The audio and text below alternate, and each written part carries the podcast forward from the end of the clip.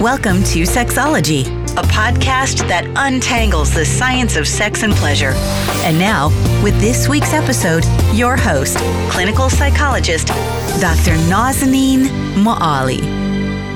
Hello, everyone. Thank you so much for listening to another episode of Sexology Podcast. I'm your host, Dr. Nazanin Moali. First of all, I wanted to say how grateful I am that you guys have been sending me your feedbacks, your question. Keep them coming. If you want to send me a question, please send me at Dr. Moali at sexologypodcast.com. I'll try to get back to you guys as soon as possible. It might take me a couple weeks, but I make sure I'll answer every single email. The episode, the series I developed, this episode and the next one is in response to an email I received from our uh, one of our listeners. His name is Joe. Joe wrote, "I find your show very helpful, especially working through a lot of my issues. I have noticed one thing not to be sexist or judgmental, just something I've noticed about the overall field. Healing is important and especially healing with women and the trauma they have gone through and usually how they overcome them. Usually issues due to male or parents Seldom is woman to woman interaction discussed.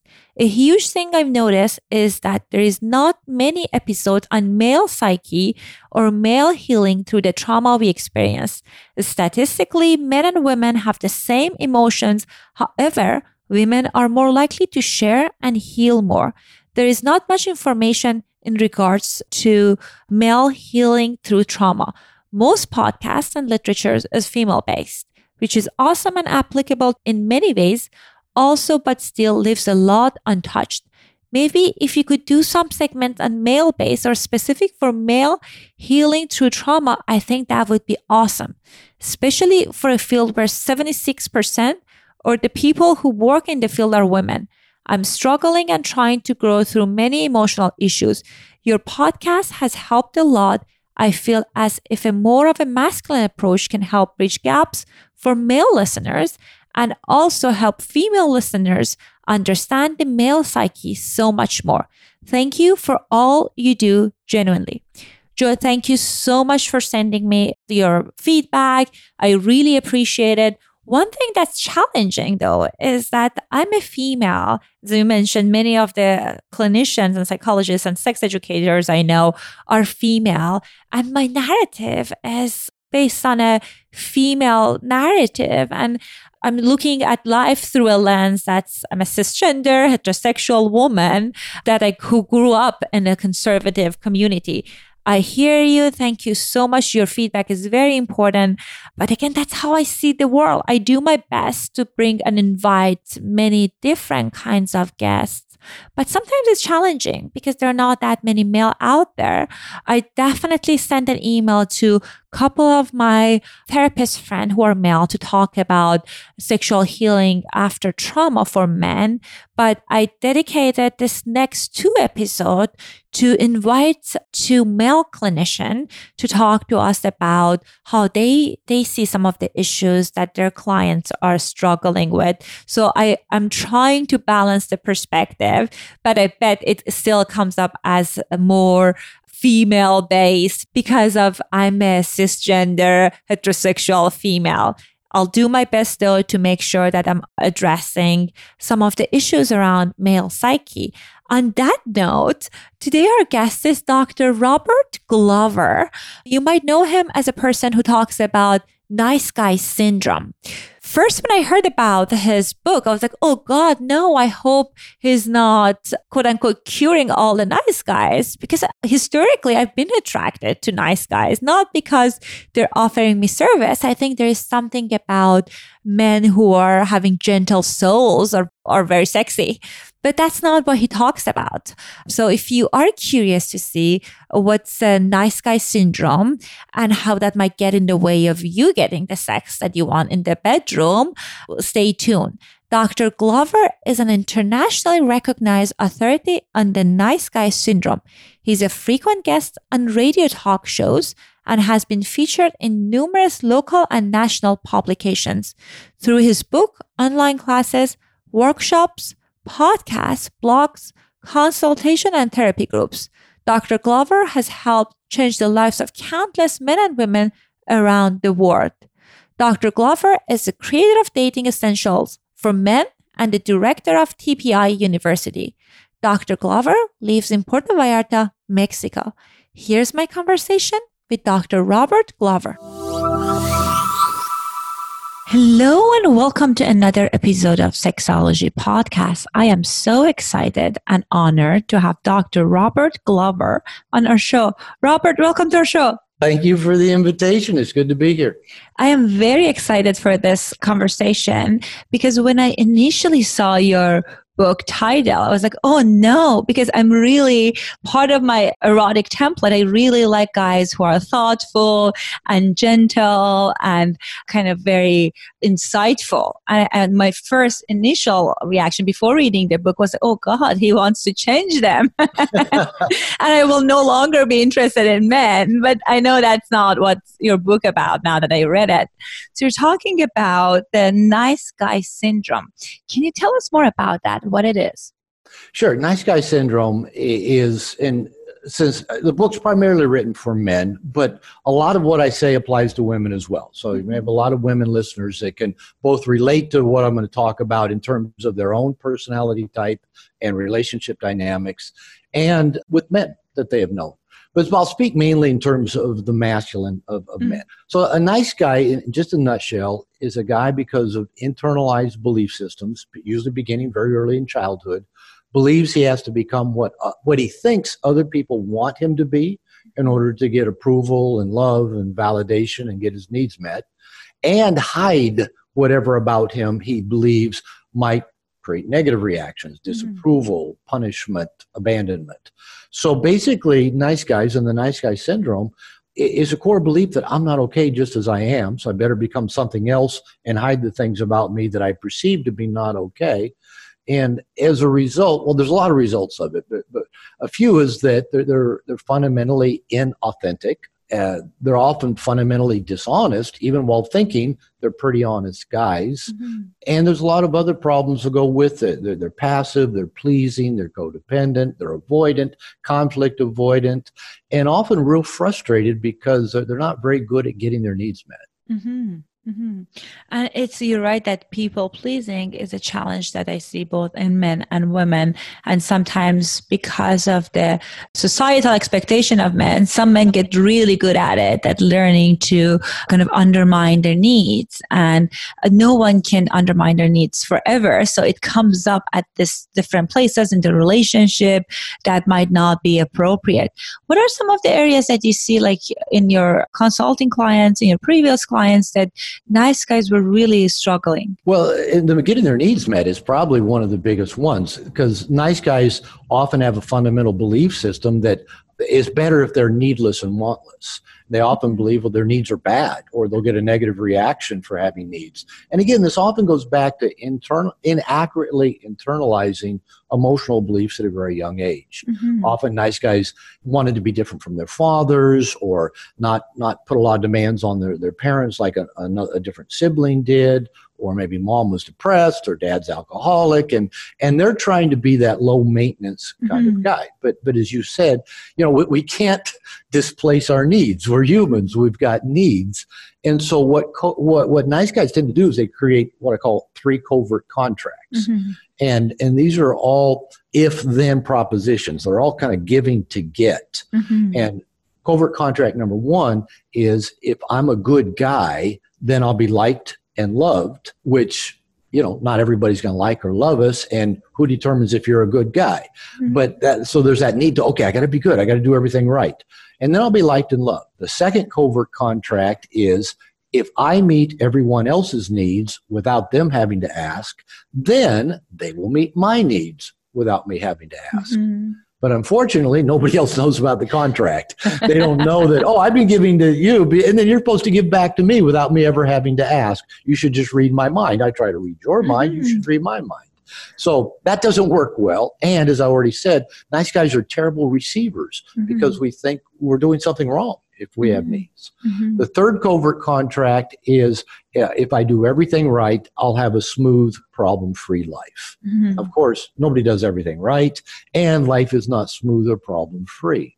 So, for nice guys, when these paradigms, this strategy, this roadmap isn't working, they tend to get really frustrated, really resentful, often very passive aggressive, and, and not particularly nice.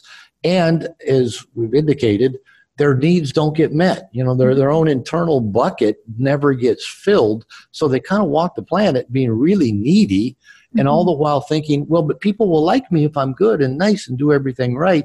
But that neediness almost makes them, you know, like, uh, get away, you know, take that, take that emotional hose away from me. I don't, I don't want you to hook that up and try to get your needs met. How do they show up in the bedroom? The same way. um, you know, I, I say in my book, No More Mr. Nice Guy, that, you know, I, I think probably 80 to 90% of nice guys, of the men I work with, and I've been working with them for 25 years or more, and I'm a recovering nice guy. Mhm. It tends to show up that most nice guys have issues around sex.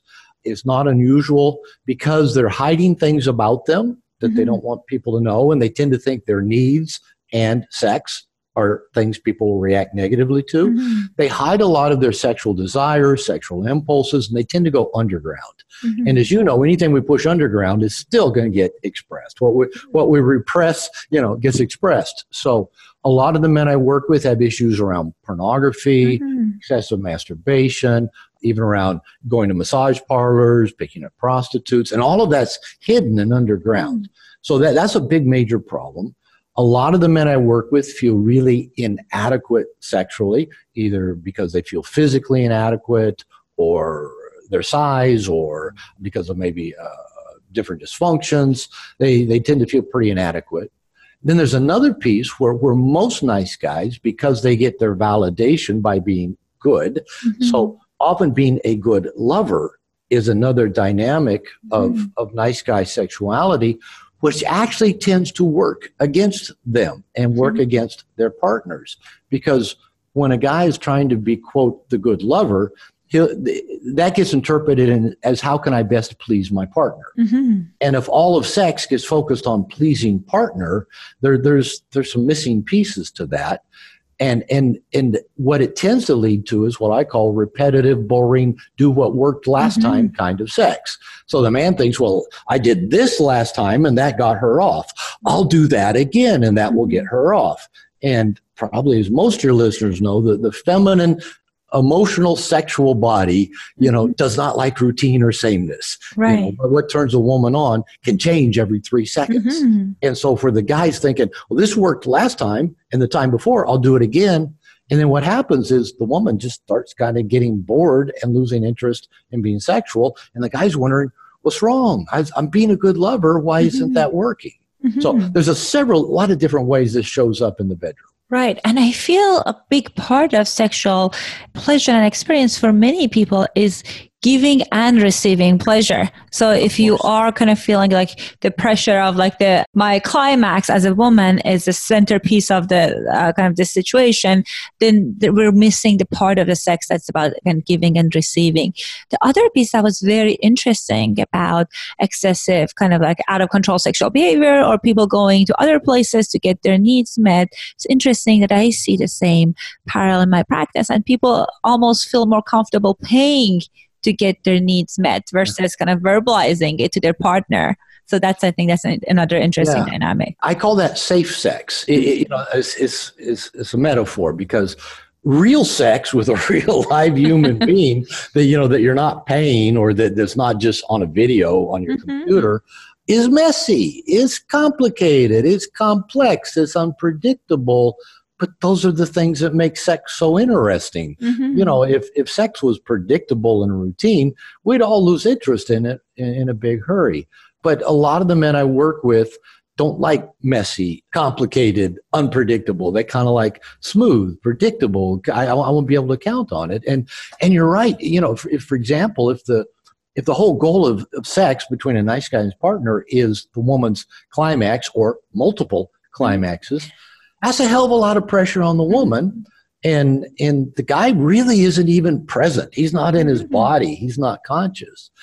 And the other side of that is that the partner is robbed of the opportunity of giving pleasure to the guy. Mm-hmm. And, you know, I think most people get pleasure out of giving. Mm-hmm. And if it's always one way and the woman is just, you know, the pillow princess, she's going to receive lie back, blah, blah, blah, she's robbed of that pleasure of giving to the man. And the man is robbed of the pleasure of receiving and feeling vulnerable and, and having having experiences that aren't always in control. Mm-hmm. And also the other piece of it, this pressure that it put on men when they're in a heterosexual relationship that I have to be able to perform. And that's where I see lots of times people have erectile dysfunctions because they're in this mm-hmm. anxiety of, oh God, I have to maintain erection because I, I want to make sure that she climaxes or she has multiple orgasms. And that on itself can create a kind of a negative cycle for the couples and for the person. Yeah, I'll, I'll, I'll tell you a personal story about this. That, that was really kind of eye opening and transformational for me. Mm-hmm. First of all, I, I tell men, I, I, I, cringe when I hear the word sex and performance used mm-hmm. in the mm-hmm. same sentence. We do that. We talk about sexual performance, but as soon as we turn sex into a performance, it goes to hell in a handbasket in a big hurry. Mm-hmm. Now, the, the, the personal story is that I got divorced from my second marriage, 2002, 2003, so several years ago and started dating in, in my late 40s to early 50s. And I, I didn't have a lot of dating experience. I've been married twice, mm-hmm. but my first two sexual partners in terms of intercourse were my first two wives. Mm-hmm. So I was going out there into this kind of brave new world mm-hmm. where, like, you know, women were getting naked on first and second dates without me even initiating, even propositioning me. I'm going, what planet have I landed on? But it triggered a lot of anxiety you know, around that thing. Well, I, I got to get an erection, got to keep an erection. I got to give her, you know, you know, pleasure. I got, I got to make sure she enjoys it, wants to keep coming back, and and that created so much anxiety that, of course, I struggled. And and actually, I even kind of avoided sexual mm-hmm. opportunity because it was triggering so much anxiety. And I thought, well, you know, I, I, at that time I was in an office with some psychiatrists. So I said, well, what do you suggest? And you know, should I take ED medication? Should I do this? Should I do that? And what I finally came to that was so transformational is I thought, wait a minute. I just need to take this pressure off. Mm-hmm. I need to take the pressure off of like, you know, that, that erectile focused sex, mm-hmm. of a performance oriented sex, pleasing oriented sex. And so before I would be sexual with a new partner, I started having what I called the pre sex talk. Mm-hmm. And, and I did a few things first. I'd, I'd, I'd, say, okay, Clothes are about to come off. That's mm-hmm. obvious. Let's first of all talk about protection, mm-hmm. STDs, mm-hmm. and unwanted pregnancy, fertility and unwanted mm-hmm. pregnancy. Mm-hmm. And I found that the women really just were grateful for that because uh-huh. those things are on their mind. Right. That almost never gets talked about mm-hmm. before two people have sex the 1st time. So that kind of relaxed the woman and relaxed me as well. And then I started telling women the first time I'd have sex with them, I'd say, listen, occasionally the first time I'm with a, a, new partner, you know, like everybody else, I get anxious. I don't always get an erection, mm-hmm. don't always keep an erection. And I'd say, how about we just take that pressure off? Mm-hmm. Let's just get naked. Let's just explore each other's bodies mm-hmm. and let's just enjoy each other. And the mm-hmm. women all go, yeah, yeah, I like that idea. and by taking the pressure off that I've got to get and keep an erection, I got mm-hmm. to please her. I did just get to know her mm-hmm. body mm-hmm. and and you know find out what gave her pleasure as she mm-hmm. got to know my body, found out what gave me pleasure, with no focus on this. Got to have erection, got to have penetration, mm-hmm. got to have multiple orgasms, and it relaxed us so much that Mother Nature just took over and things right. would work really well because I took the pressure off of the performance. Mm-hmm, absolutely. Thank you for sharing that personal story because I think that the communication is the key. And when people are kind of got stuck in this nice guy syndrome, they're not necessarily talking about that. For example, another situation that I see in my practice that with aging, sometimes people need more of a stimulation and mm-hmm. it's just hard for them to kind of verbalize this is what i want this is what i need because they have the same expectation of like I, I, gotta be a sex machine being able to perform on demand so i think in order to asking for what you need is a big part of getting having good, good sexual experiences for both parties tell me about how can the nice guy change things in the bedroom and outside the bedroom well let's begin with outside the bedroom because i think what we do and uh, how does this go you know how, how we do life says a lot about how we do sex mm-hmm. and um, and so i focus a lot with men on on, on taking good care of themselves mm-hmm. expanding their their emotional and social consciousness and connectedness and so I work a lot with guys around making their needs a priority. You know, I, I, remember when I first kind of started working with nice guys and we talked with men about putting themselves first, making their needs a priority, just in general in life. Yeah, I'd get this deer in the headlight looks. oh, oh no, you know, I can't do that. And, and I, I would give them a legal pad and say, well, let's just, let's make some, write down some ideas of things you can do to start taking better care of yourself mm-hmm. and making your needs a priority. And men would just like stare at the legal pad. They don't know where to start. So, a, a, practice that I've been doing for a while now, and I do this in, in a lot of my workshops and seminars, is real simple. And your people listening can do this easily. Get a piece of paper out, and, and maybe later on, get a big piece of paper mm-hmm. out and mm-hmm. do it. And, and draw a stick figure in the middle of this, mm-hmm. and that's you. And draw a little bucket maybe inside. That we got this, you know, emotional, physical, sexual bucket that needs to be filled for us to feel good and for us to give from the overflow to others. Then I'll have people draw a bunch of circles around the stick figure mm-hmm. with arrows going from the stick figure to the circles with the arrows pointing two directions. So going back and forth. Those circles are what I call cooperative reciprocal relationships. Mm-hmm. These are these are everything we have in our life in which we're giving to others and they're giving to us. Mm-hmm. And this can be friends, can be family members. We got all these circles, and, and this could, could be also um, professionals, they could mm-hmm. be organizations, could be a doctor, or a dentist, or accountant. And I have the guys fill in those circles for what they have right now. Mm-hmm. Uh, well, yeah, I've got two or three best friends. I've got a partner. I've got family members. I got my church. Uh, I've got my men's group. I got my personal trainer. I've got my dentist. And the, the point of the arrows going both directions is that everybody in each one of these cooperative reciprocal systems gets something of value out of the, that relationship. You and I, even though we didn't know each other mm-hmm. until we started talking, have created a cooperative reciprocal mm-hmm. system. You and I are both getting something out of this. Mm-hmm. You and your listeners have cooperative reciprocal system. They're getting something out of it, and as you get something out of it. Now, in order to fill our bucket up, we need lots of these and lots of different kinds of them. So I begin by having guys do that. Women do this too. The second page of this looks much the same. It's a stick figure with circles around it. Mm-hmm. And this is where we're going to write in the cooperative reciprocal systems we need. Uh-huh. And, and a couple years ago, I was doing this in a workshop and I wrote down, well, I, I need a different accountant. And I think I need a, a money uh, advisor, financial advisor. And I think I need just a general life coach to help me work on some issues. And, and I need more men friends. Mm-hmm. And so I, I, wrote those things down mm-hmm. and in a short amount of time, changed accountants. Mm-hmm. A money manager found me. Mm-hmm. A guy attending my workshop told me about a coach he'd been working with in a men's program he was in. And I contacted that coach. That was two years ago. Got a coach, and I've been in this men's program for mm-hmm. two years, and now have a lot more guy friends in my mm-hmm. life which that fills me up and makes mm-hmm. me more complete. Mm-hmm. Now, the third part of the, the homework, and you know, it's all pretty simple, but I, I, I encourage people to take the time to do it. Again, draw a figure, stick figure with circles outside. These are the current cooperative reciprocal relationships we have that either don't feel real cooperative or don't mm-hmm. feel real reciprocal. Mm-hmm. And maybe these are some that we need to either renegotiate and or we need to just cut off and remove. Mm-hmm. This could be relationships. In one case, it was me changing my accountant. Mm-hmm. Because a lot of times we keep a lot of these in our life that don't really serve us anymore, mm-hmm. but out of neurotic guilt or habit, mm-hmm. we keep them around. And all of these relationships, all of them, need constant maintenance, evaluation, upgrading, or just removing as we add new ones. Mm-hmm. So, this is how I teach guys to get their needs met in life in general. Mm-hmm. Now, I believe if a man is, you know, full mm-hmm. with this, say if he's a single guy and he's out there in the world, he's going to be very attractive to mm-hmm. women in general. Women are going to find that really attractive. They're not, they don't tend to be attracted to kind of needy, insecure mm-hmm. guys. If he's in a relationship, that'll make him much more attractive to his partner.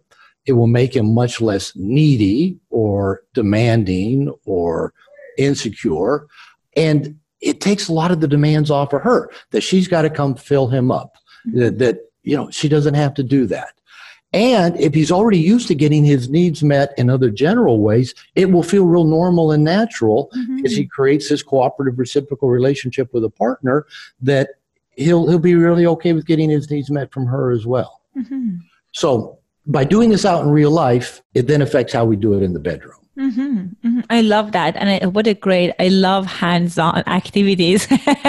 always with a studious person. So I think that's, that's great. But when you were talking about looking at relationships and negotiating things, I wonder if like, if you're someone who's a, like a nice guy, you never learn the arts of asking for what you need because you feel if you're asking for something, you might lose a relationship, then you will not be good at negotiating. What are some of the t- tips do you have around that? That? Yeah, that, that's a, such a good question. And a lot of this goes back to, again, to the belief that I'm bad if I have needs or wants, mm-hmm. and people are going to have a negative reaction. So, for example, a, little assignment that I'll give guys that I work with sometimes is I'll say, okay, during the next 24 hours, whether this be at work, in public, in a, in, in a relationship with a partner, ask three people to do something for you that you can do yourself. Mm-hmm. Now that kind of gets that deer in the headlight look again. Oh. And it's just a practice to where like, you know, if, if the guy's at work and somebody's going to the coffee machine, say, Hey, on your, when you go, would you bring me a coffee back mm-hmm. as well? You know, he can get up and go get his own coffee, mm-hmm. but by asking, he has to feel his anxiety, oh. has to soothe himself, and has to let people give. Now, the two things that, that, that, that I, I, encourage men that have problems with asking and receiving is number one, kind of like we've been talking about, consciously make their needs a priority. Mm-hmm. As they consciously create these cooperative reciprocal relationships, they get better at asking and they get better at receiving. And the other thing is to actually practice receiving. And this is mm-hmm. something that, that, that I had to do as an adult. An example is that I, I remember dating a woman, and when I started dating her, I, I met her because she sold me shoes at, at, at a high end retail place. And we started dating. And one time she came over to my apartment, and I'd done my laundry, mm-hmm. but just got, kind of left it out on the couch, mm-hmm. you know, kind of nicely. I was going to fold it and put it away. And she came in and started folding my clothes. I said, wait, wait, wait, stop. You know, even before like we talked or did anything, she just started uh, folding clothes. And she goes, I said, no, no, no, stop. I didn't, you don't need to do that. And she said, oh, I like doing this. She mm. says, you know, I do it for a living. I'm good at it. I enjoy doing laundry and folding clothes. She goes, but I won't put them away. And I said, well, that's fine. And so I thought, and I even told her, I don't think I'm going to put them away either. I'm going to leave them in these nice little stacks you're making, and I'll, I'll, I'll, as a reminder of, oh, I feel loved. You know, somebody did something for me, mm-hmm. and as a reminder to let me practice receiving and let people give. And so after that, we kind of developed this little, mm-hmm. you know, mm-hmm. practice together that when I do my laundry, I would take it out and put it on oh. my couch, and she'd come over, just start before we did anything else. and that was hard. That was hard for me. She loved doing it. She liked giving to me, uh-huh. and then I would just soothe my anxiety, let uh-huh. her give, and then I just leave the little stacks out there because they're nice and tidy, just like in you know a department store, and, and go oh, I feel loved. I, oh God, I, I, need her in my life. yeah, yeah. Well, it, it, you know, I could fold my own clothes, but by right. letting her do it, it let the relationship go deeper. It let her give her gift, and it let me practice receiving. Mm-hmm, mm-hmm. And it's interesting when you were talking about that. I was thinking about the case that I had many years ago. So there was this a man who was had, who was struggling with delayed ejaculation he wasn't able to ejaculate during sex. It, we tried every evidence-based approaches there. It continues to struggle. And I was then at a sex therapy supervision and my supervisor told me like, you know, tell, tell him how good he is at asking favors and asking people to do things for him. And, and like, and then the other recommendation was like, ask him to ask people to do things for him and kind of on a regular basis. And as he practiced it more, the issue over time resolved. I, I'm, I'm not sure if it was one on one, but it was interesting that that dynamic even showed up in the bedroom for him not being able to climax and ejaculate and experience the sexual pleasure. Yeah, because that would be about him and that mm-hmm. might make him feel like he's selfish. And this, as you know, this is all really unconscious. But mm-hmm. going back to, again, you know, how, how, we do life says a lot about how we do sex. Mm-hmm. And I, I think if we can look at wherever we're stuck in life, mm-hmm. frustrated, having a repetitive issue, having any kind of problem, we can step back and look at a bigger picture and they all they generalize from one one you know mm-hmm. from one mm-hmm. location to the other you know if we're getting stuck here we're probably going to get stuck in the bedroom as well mm-hmm. and and I, I, I, like this whole tone of the conversation. It's a little bit counterintuitive that to have good sex, you got to get good at receiving. You got to mm-hmm. get good at letting people do you, mm-hmm. as opposed to well, how can I do my partner better? Right. It's a little right. bit of a you know kind of a, a, a paradoxical you know, yeah. but but it's so powerful. Mm-hmm. I and I love that you're talking about how we're doing things in bedroom uh, impacts like shows up the same in the relationship, and I, that's why I tell all of my therapist friends that they don't do sex therapy. Definitely ask about sex because you learn a lot about their personality and how people are doing life. So I agree mm-hmm. with you on that. I noticed that we are uh, toward the end of our time, and I want to make sure our listeners they know where to get a hold of you.